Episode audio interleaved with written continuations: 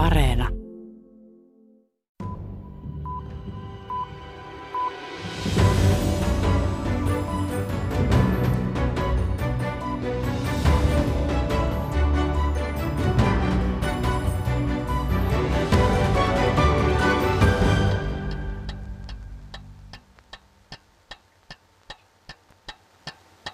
Бомба приближается к точке взрыва. Высота 4000 метров. Осталось 3 секунды. 2, 1, 0.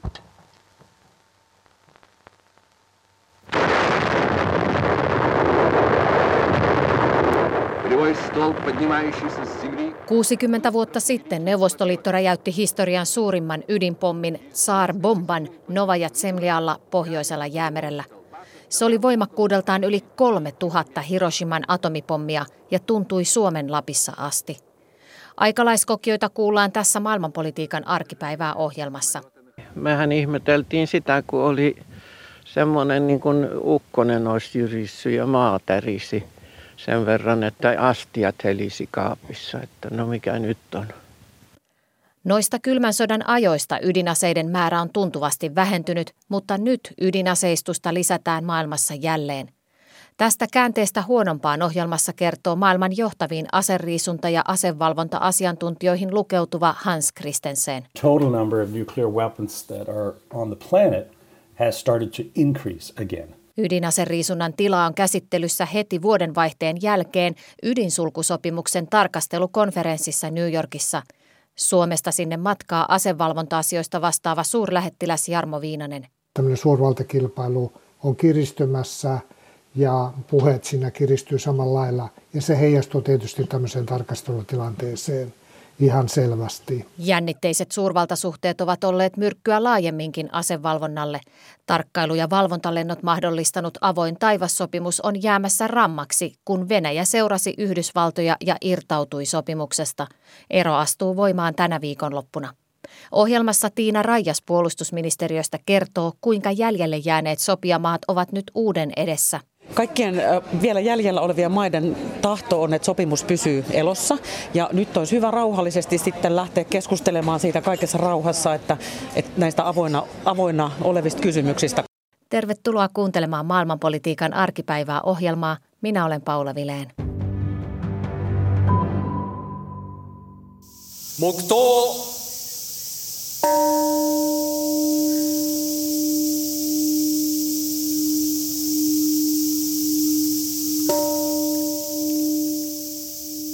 Hiroshimassa soitetaan joka vuosi elokuun kuudentena kelloja muistutuksena tuhoisasta ydinpommista 76 vuotta sitten.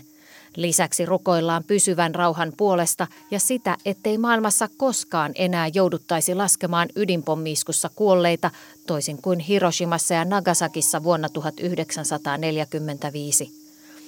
Hiroshiman rauhankellojen kumina ja Hiroshimassa viime elokuussa ilmaan päästetyt rauhankyyhkyt eivät näytä yltäneen ydinasevaltoihin asti. Kylmän sodan jälkeinen ydinaseiden määrän vähentyminen näyttää nimittäin pysähtyneen. Tukholman kansainvälinen rauhantutkimuskeskus SIPRI tilastoi uusimmassa vuosikirjassaan, että tämän vuoden alussa maailmassa ydinaseita oli yhdeksällä valtiolla – Yhdysvalloilla, Venäjällä, Kiinalla, Iso-Britannialla ja Ranskalla sekä tämän YK turvallisuusneuvoston pysyvien jäsenmaiden viisikon lisäksi myös Israelilla, Intialla, Pakistanilla ja Pohjois-Korealla. Ydinasevaltioita on kuitenkin kaikeksi onneksi vähemmän kuin pahimmissa skenaarioissa aikoinaan pelättiin. Yhteensä näillä yhdeksällä ydinasevaltiolla on ydinaseita Siprin mukaan 13 080.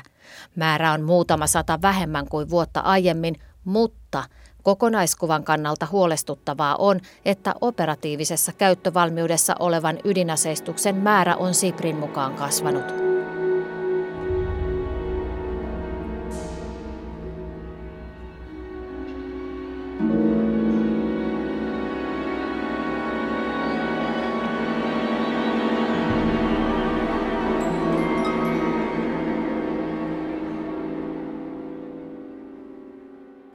Siprin vuosiraportin kirjoittamiseen osallistui maailman johtaviin ydinasevalvonta- ja varusteluasiantuntijoihin lukeutuva tanskalaislähtöinen Hans M. Christensen. Tavoitin hänet alkuviikosta Washingtonista, jossa hän työskentelee myös ydinaseiden leviämistä vastustavassa Federation of American Scientists-järjestössä FASissa. Kristensen toteaa, että viime vuosina on tapahtunut merkittävä ja ydinaseriisuntaa uhkaava käänne. Ydinaseiden määrä ei enää vähene. And in the last few years we've actually seen an uptick uh, where the total number of nuclear weapons that are on the planet has started to increase again. And that is, of course, a significant uh, shift and a serious challenge for the international disarmament and the nonproliferation community. Why do you think that happened? Well, it happens because countries are beginning to um, sort of re- reassert importance of nuclear weapons because of uh, declining security uh, relations between countries. And Kristensen pitää valtioiden heikentyneitä suhteita ja lisääntynyttä jännitystä syynä ydinasevarustelun lisääntymiseen. Samalla myös ydinasepelotteella on alettu Kristensenin mukaan uhitella tavalla, jota ei tehty vuosikymmeniin. Uh. So this all feeds in to the, the sort of the resurgence of, of nuclear weapons. Kristensen haluakin herätellä sekä poliittisia päättäjiä että tavallista kansaa siihen, että ydinasevarustelu ei ole vain lukuja kylmän sodan historiassa. Kristensenin mukaan maailmassa yksinkertaisesti laiskistuttiin kuvittelemaan, että asiat olisi ratkaistu kylmän sodan päätyttyä. But we sort of got lazy after the end of the Cold War because we thought these things had been resolved and they have not at all. And so now we need politicians and the public to wake up again and um, and enforce uh, changes on nuclear behavior uh, and nuclear technologies. And that is, in a way, an old story, but it has to happen again.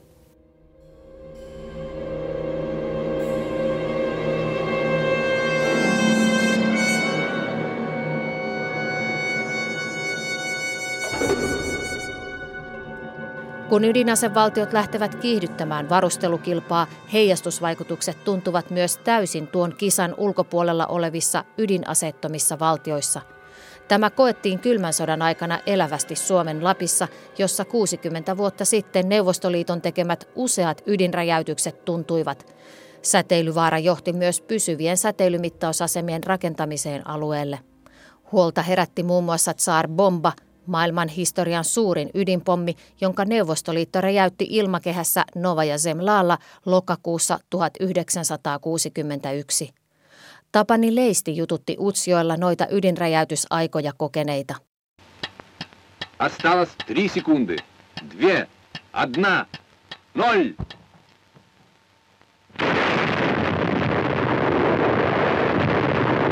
Полевой столб поднимающийся...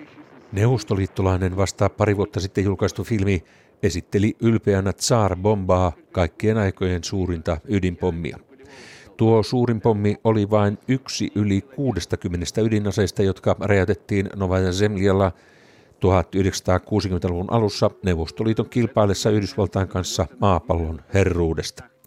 Ydinpommien jyrinä kuului paljaan korvin Utsjoille ja Inariin saakka, kertoivat siellä lapsuudessani aikuiset yleisesti. Lyhin matka Suomesta Nova ja Semlian saarelle jäämerellä on Utsioin Pulmankijärveltä vajaat 900 kilometriä. Pulmankijärvellä syntynyt ja yhä asuva eläkkeellä oleva poromies Taisto Lensman oli 17-vuotias, kun jättipommi räjäytettiin lokakuun lopussa 1961. Mehän ihmeteltiin sitä, kun oli semmoinen niin kuin ukkonen olisi jyrissy ja maa tärisi sen verran, että astiat helisi kaapissa, että no mikä nyt on. Eihän me sitä sitten tiennyt, mutta että myöhemmin radiosta kuultiin, että mikä jyrähdys se oli. Pulmankijärvellä nuoruutensa asuneen toimittajakirjailija Niilo Aikion nuorten kirjassa Niigassa on luku nimeltä Nova ja Semlia. Aikio oli vähän yli 20-vuotias ydinpommien aikaan. Kirjassaan Aikio kuvaa kovinta räjäytystä, jonka hän koki riekonpyynti Kammilla tunturissa 30 kilometrin päässä kotoa Pulmankijärveltä. Tuli niin kova paukku, räjäytys sieltä idästä päin, että se lammessa pisaroi ylöspäin vesi ja tietenkin jalkojen alla kuulu, tai tuntui tämmöinen, että tuntui, että maa keinuu. Ja hevonen säikähti niin paljon, että lähti laukkomaan siitä ja katkasi sen, millä se oli sidottu ja paino suoraa päätä se semmoinen melkein 30 kilometriä oli kotien matkaa, niin siitä löytyi sitten, kun minä lähdin hakemaan ja arvasin, että mihin hevonen on paennut. Ja Pulmankierveläisten taisto Lensmanin ja Niilo Aikion tavoin ydinpommin räjäytyksen kuuli Inarissa myös Suomen tuona johtava ydinasetutkija ja sittemmin radiokemian professori Jorma K. Miettinen. Miettinen oli lokakuun lopussa 1961 Inarissa mittaamassa säteilyä, koska Neuvostoliitto oli jyskyttänyt ydinpommeja kaksi kuukautta putkeen Nova ja Semlialla. Miettinen kuuli Tsarbomban päivänä kaksi minuuttia kestäneen jyrinnän koillisesta ja ihmetteli, mitä pirun tykistötaistelua siellä käydään, kerrotaan Arno Ahosniemen säteilyturvakeskukselle tekemässä tutkimusraportissa. Utsioille ja Inariin kuuluneet Neuvostoliiton ydinräjäytykset tehtiin vain 15 vuotta toisen maailmansodan päättymisen Lapin tuhon ja Lapin väestön pakolaisuuden jälkeen. Tsar Bomba räjäytettiin samana päivänä, jolloin Neuvostoliitto antoi Suomelle nootin ja vaati YYA-sopimuksen perusteella sotilaallisia neuvotteluja. Taustalla oli sodan uhan partaalle kärjistynyt Yhdysvalta ja Neuvostoliiton kriisi jaetun Saksan jaetusta Berliinistä. Niilo Aikio mukaan luotettavaa tietoa oli vähän ja Neuvostoliiton ydinpommien jyrinä ja rakettien leimahdukset herättivät pelkoa. Jäi lähinnä arvailujen ja huhujen varaan, että, että mitä Neuvostoliiton puolella tapahtuu ja, ja, ja pelkoa tietenkin ihmisillä oli, että leviääkö se jopa rajan yli. Ydinasekokeiden säteily huolestutti Suomessa ja johti säteilymittausasemien rakentamiseen. Neuvostoliiton ja myös Yhdysvaltain ydinasekokeiden säteilysaastetta laskeutui Lappiin huomattavat määrät.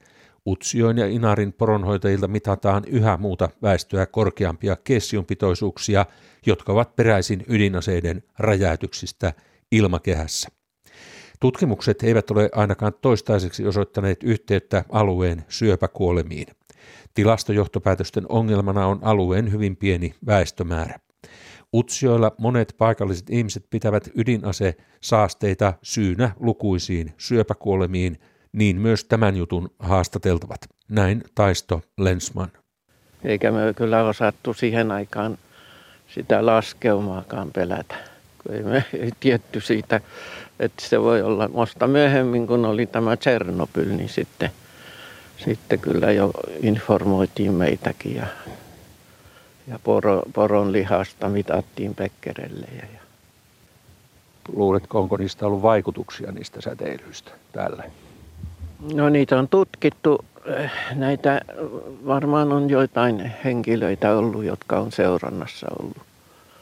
Ja sitä, että aika moni kuolee syöpään, niin sitähän ei osaa sanoa, mistä se johtuu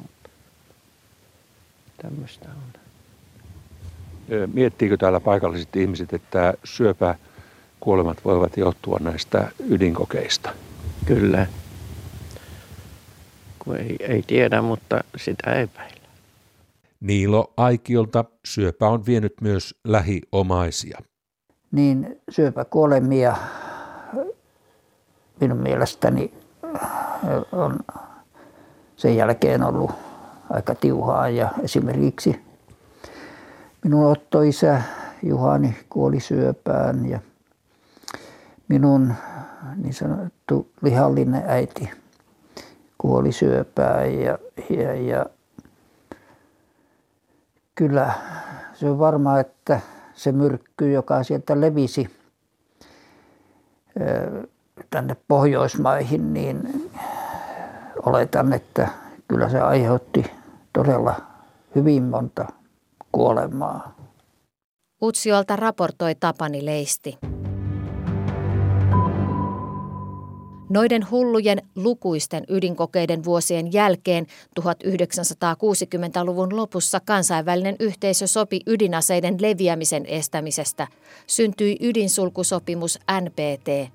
Sen mukaan ydinaseita saa olla vain niillä viidellä valtiolla, joilla niitä jo tuolloin oli, eivätkä muut saa niitä kehittää. Samalla ydinasevaltiot sitoutuivat tavoitteeseen vähentää ydinaseita – Intia, Pakistan ja Israel jäivät ydinsulkusopimuksen ulkopuolelle ja kuuluvat nyt ydinasevaltioihin. Pohjois-Korea irtautui sopimuksesta vajaa 20 vuotta sitten ja on kehittänyt ydinasetta.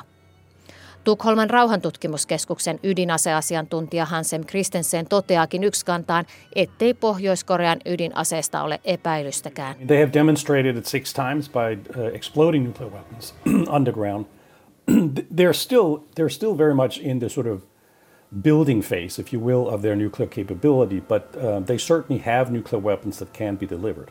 Pohjois-Korea ei kuitenkaan ole yksin ydinasevarustelua voimistamassa. Kristensen huomauttaa, että kaikki ydinasevaltiot modernisoivat parhaillaan ydinaseistustaan, eikä yhdelläkään ole aikeita niistä luopua. Yeah, all the nuclear weapon states are modernizing their nuclear forces with the intention to keep them indefinitely. Um, none of them have plans or presented plans to, uh, to get rid of nuclear weapons. Ydinasevaltioiden toiminta on sellaista, että useampi asiantuntijoista on varoittanut jo katastrofaalisen ydinaseiden käytön mahdollisuudesta. Myös Hans Christensen sanoo riskin kasvaneen sotilasmahtien sapelinkalistelun ja kiristyneen jännityksen um, keskellä. With increased military tension uh, and more sable rattling uh, between large military powers – comes the risk uh, that crises and, and, and, and wars can escalate and escalate to the use of nuclear weapons.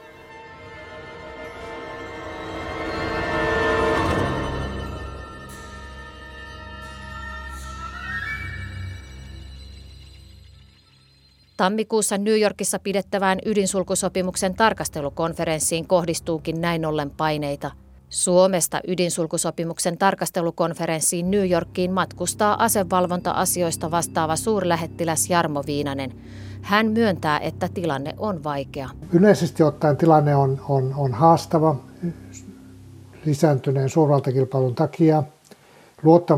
Luottamus suurvaltojen välillä on hirveän heikkoa ja tietysti suurvaltasuhteet heijastuu ilman muuta tämmöiseen ydinsulkusopimuksen tarkastelukonferenssiin – Meillä on jotain positiivisia merkkejä. Yksi keskeinen on tietysti se, että Yhdysvalloissa on tällä hetkellä hallinto, joka näkee asevalvonnan keinona kansallisen turvallisuuden edistämiseksi ja strategisen vakauden keskustelua käydään Venäjän kanssa. Molemmat maat ovat yhtä mieltä siitä, että heillä on yhteinen intressi estää ydinasesodan syttyminen. Jarmo Viinanen, kuinka toiveikas olet, että tässä kokouksessa nyt edistytään vaikkapa juuri tällä ydinaseriisunnan riisunnan saralla? Ei voi olla kauhean optimistinen. Ydinaseriisunta on, on, on hirveän monimutkainen ja monimuotoinen kysymys. Ja pitää ymmärtää, että jokainen maa, joka on hankkinut ydinaseita, on hankkinut ydinaseita edistäkseen omaa turvallisuuttaan. Niistä luopuminen, ydinaseen riisunta edellyttää sitä, että he kokee, että tilanne olisi heidän kannaltaan sellainen, että se edistäisi vielä enemmän heidän turvallisuuttaan – ja semmoinen ei ole tällä hetkellä näköpiirissä. Se, missä me ollaan kaikista toiveikkaampia tämän konferenssin suhteen, on se, että löytyisi yhteisymmärrystä tämmöisten ydinaseisiin liittyvien riskien vähentämisestä. Eli että tavallaan tämmöinen vahingossa tapahtuva ydinaseiden käyttö, se, sitä, niitä riskejä voitaisiin vähentää ja myös voitaisiin vähentää riskejä, jossa se käyttö olisi tämmöistä tarkoituksellista.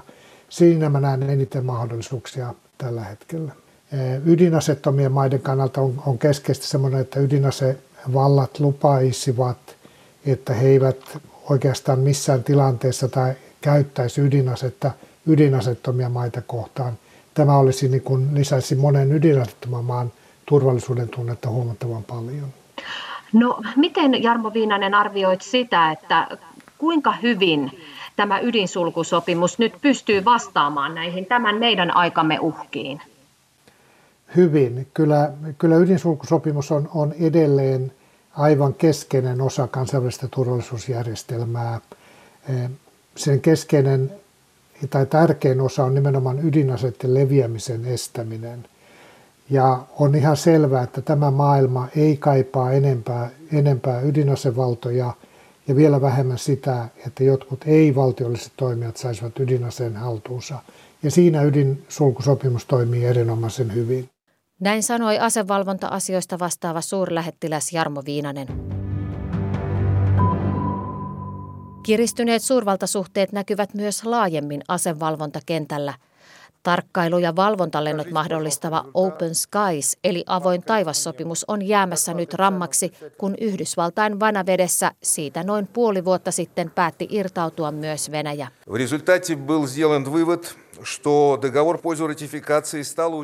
Venäjän ero avoin taivassopimuksesta astuu voimaan tänä viikonloppuna – Sopimukseen jäävillä mailla onkin nyt mietittävänä, mitä tehdä, kun sen kaksi merkittävää maata, Yhdysvallat ja Venäjä, ovat poissa. Suomen valvontalennoista valtaosa suuntautui juuri Venäjälle. Puolustusministeriöstä vakuutetaan, että Suomen puolustus ei Venäjän yllä lennettävien tarkkailulentojen poisjäänin myötä kuitenkaan vaarannu. Asevalvontakysymyksistä neuvotteleva Tiina Raijas puolustusministeriöstä katsoo, että sopimuksella on käyttöä myös tulevaisuudessa, vaikka suurvallat siitä puuttuvatkin. Sopimus jää voimaan ja kaikkien vielä jäljellä olevien maiden tahto on, että sopimus pysyy elossa. Ja nyt olisi hyvä rauhallisesti sitten lähteä keskustelemaan siitä kaikessa rauhassa, että, että näistä avoinna, avoinna olevista kysymyksistä, kuten ne kiintiöt, miten ne jaetaan ja, ja budjettikysymykset ja, ja tämmöisiä asioita ja, ja se, että miten sitä sopimusta sitten jatkossa toimeenpannaan. Niin, se onkin oikeastaan aika hyvä kysymys, että kun sopimuksen tavallaan tausta ja motivaatio oli se, että lisätään luottamusta lännen ja Venäjän välillä. Ja nyt sitten Venäjä ei ole tässä, niin eikö jollain tavalla voi ajatella, että tämä sopimuksen perusta on nyt vesitetty? No ei se nyt ihan niinkään ole. Toki tietysti isot pelurit puuttuu nyt sopimuksesta ja, ja se on tosi harmillista, myös niin kuin meidän kannaltamme harmillista, mutta ei se, jos se olisi niin kuin täysin vesyttynyt, niin ei varmaan olisi minkäännäköistä tahtotilaa sopimusta ylläpitää. Ja kyllä siellä niin kuin selkeä tahtotila on, että jatketaan sitä keskustelua ja, ja onhan meillä vielä mahdollisuuksia lentää toistemme yläpuolella. Siellä on Ukrainaa, siellä on Georgiaa ja, ja muita maita, jotka vielä ovat mukana ja tällä hetkellä vielä valko sopimuksessa mukana. Että kyllä sillä vielä merkitystä on tässä tässä tota, asevalvonnan kokonaisuudessa. Tiina Rajas, jos se meidän lentokiintiö on viisi per vuosi, niin mihinkäs tässä nyt sitten lennellään, kun me ollaan pääasiassa lennelty sinne Venäjälle? Jo itse asiassa me otetaan viisi lentoa vuosittain ja, ja puolustusvoimat on yleensä tehnyt 2-3 lentoa vuosittain, eli sitä viittä ei, ei lennetä. Ensi vuodelle on suunniteltu yhtä lentoa ja, ja se mihin se suuntautuu on vielä täysin auki ihan senkin takia, koska ne kiintiöt on siellä vielä jakamatta ensi vuodelle ja se tarkentuu sitten vasta alkuvuoden puolella toivottavasti, jos siellä yhteisymmärryksen asiasta päästään. No millaisin keinoin me voimme paikata sitten sitä, kun emme pääse enää Venäjän ylle näitä tarkkailu- ja valvontalentoja tekemään?